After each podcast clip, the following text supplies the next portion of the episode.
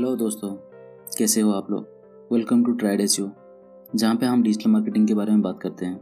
आज हम बात करेंगे एस वेबसाइट और वर्डप्रेस वेबसाइट ये दोनों में डिफरेंस क्या है?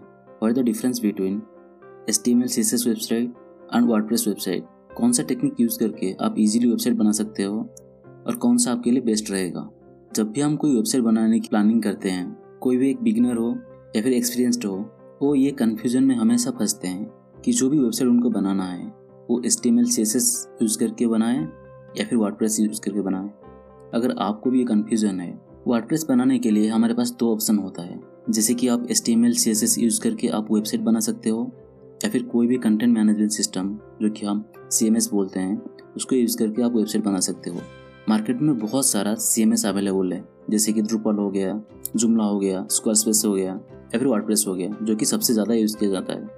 आप ये सबको यूज़ करके अपना वेबसाइट बना सकते हो। सबसे बेसिक तरीका है डिफरेंस जानने के लिए कि आपको क्या यूज़ करना चाहिए। फॉर एग्ज़ाम्पल अगर आप एक वेबसाइट डिज़ाइनर हो, जो कि वेबसाइट बना के वेबसाइट डिज़ाइन करके पैसा कमाता है तो आपके लिए बेहतर होगा आप एस टी यूज़ करो। क्योंकि H T M L C use करके आप बहुत सारे डिज़ाइन चेंजेस कर सकते हो। अगर हम सिर्फ़ डिज़ाइन की बात करें या फिर लुक्स की ही बात करें तो H T M L use करना आपके लिए बेहतर रहेगा। अगर आप एक ब्लॉगर हो या फिर कंटेंट राइटर हो, आपका कोई वेबसाइट है, जिस वेबसाइट को आप एक प्लेटफॉर्म की तरह यूज़ करना चाहते हो, अपना कंटेंट शेयर करने के लिए, अगर आपके पास ज़्यादा टाइम नहीं है वेबसाइट का डिज़ाइन चेंजेस करने के लिए या फिर वेबसाइट में ज़्यादा टाइम देने के लिए तो आपके लिए वर्ड तो आपके लिए वर्डप्रेस सबसे बेहतर रहेगा।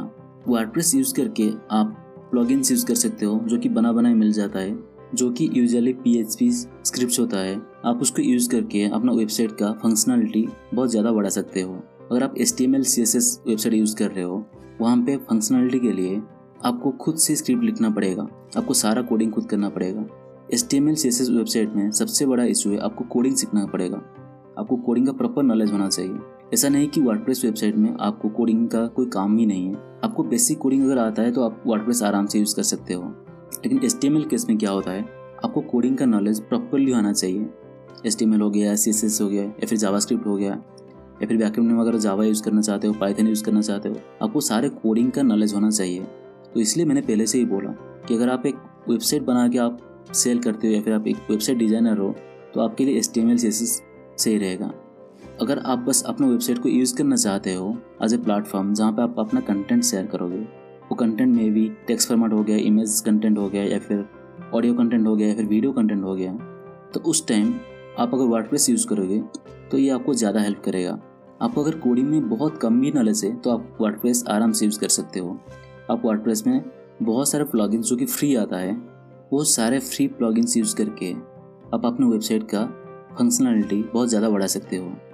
अगर आप वर्डप्रेस यूज़ कर रहे हो, आपको डाटाबेस नहीं बनाना पड़ेगा। आपको इनबिल्ट मिल जाएगा जो कि आप यूज़ कर सकते हो। आपको वो सब इनबिल्ट मिल जाएगा। आपको एक्सटर्नली कुछ बनाना नहीं पड़ेगा। But in the same case अगर आप एस यूज़ कर रहे हो एस टी यूज़ कर रहे हो तो आपको एक डाटाबेस लेना पड़ेगा। आपको एक डाटाबेस रखना पड़ेगा जहाँ पे आप अपना कंटेंट सेव करोगे या फिर कोई भी ईमेल फेस करना है, कुछ भी करना है तो आपको प्रॉपरली डाटाबेस इंटीग्रेट करना पड़ेगा, जो कि आपके लिए थोड़ा ज़्यादा हेक्टिक हो जाएगा। तो इसीलिए अगर आप एक ब्लॉगर हो तो it's best to go with WordPress अगर आप वर्डप्रेस यूज़ कर रहे हो तो आप इनबिल्ट थीम्स यूज़ करके या फिर जो भी फ्री वाला थीम्स है, उसको यूज़ करके आप अपना वेबसाइट का डिज़ाइन चेंज कर सकते हो।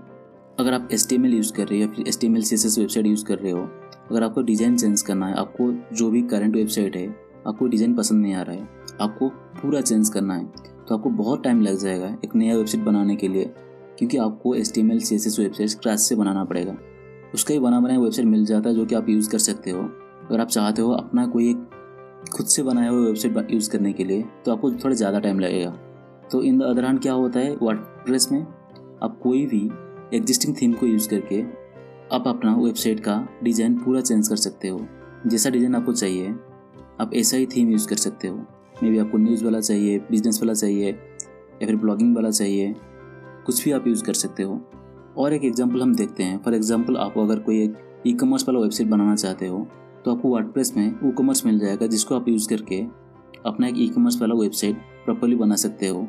जैसे कि मैंने प्लॉगिंग्स की बात किया, अगर आपको कोई भी एक नया फंक्शनलिटी ऐड करना है अपनी वेबसाइट में, आप वो वर्डप्रेस में इमीडिएटली कर सकते हो by adding any new plugin वो प्लगइन आपको वर्डप्रेस में फ्री में मिल जाएगा। सबसे जो बेसिक डिफरेंस है वर्डप्रेस वेबसाइट या फिर H T M L website में H T M L website बनाने के लिए आपको कोडिंग सीखना पड़ेगा। आपको प्रॉपरली कोडिंग आना चाहिए। लेकिन वर्डप्रेस में आप कम से कम कोडिंग नॉलेज में आप वर्डप्रेस यूज़ कर सकते हो। अगर आपको थोड़ा बहुत कोडिंग का नॉलेज है तो आपको ज़्यादा हेल्प करेगा वर्ड यूज़ करने के लिए। तो ये थे कुछ basic difference WordPress and H T M L C S S website में। तो आपको कौन सा प्लेटफॉर्म यूज़ करना अच्छा लगता है वेबसाइट बनाने के लिए? आप अपना व्यूज़ शेयर कर सकते हो। अगर आपको ये पॉडकास्ट पसंद आया तो प्लीज़ इसको शेयर कीजिए। And thank you for listening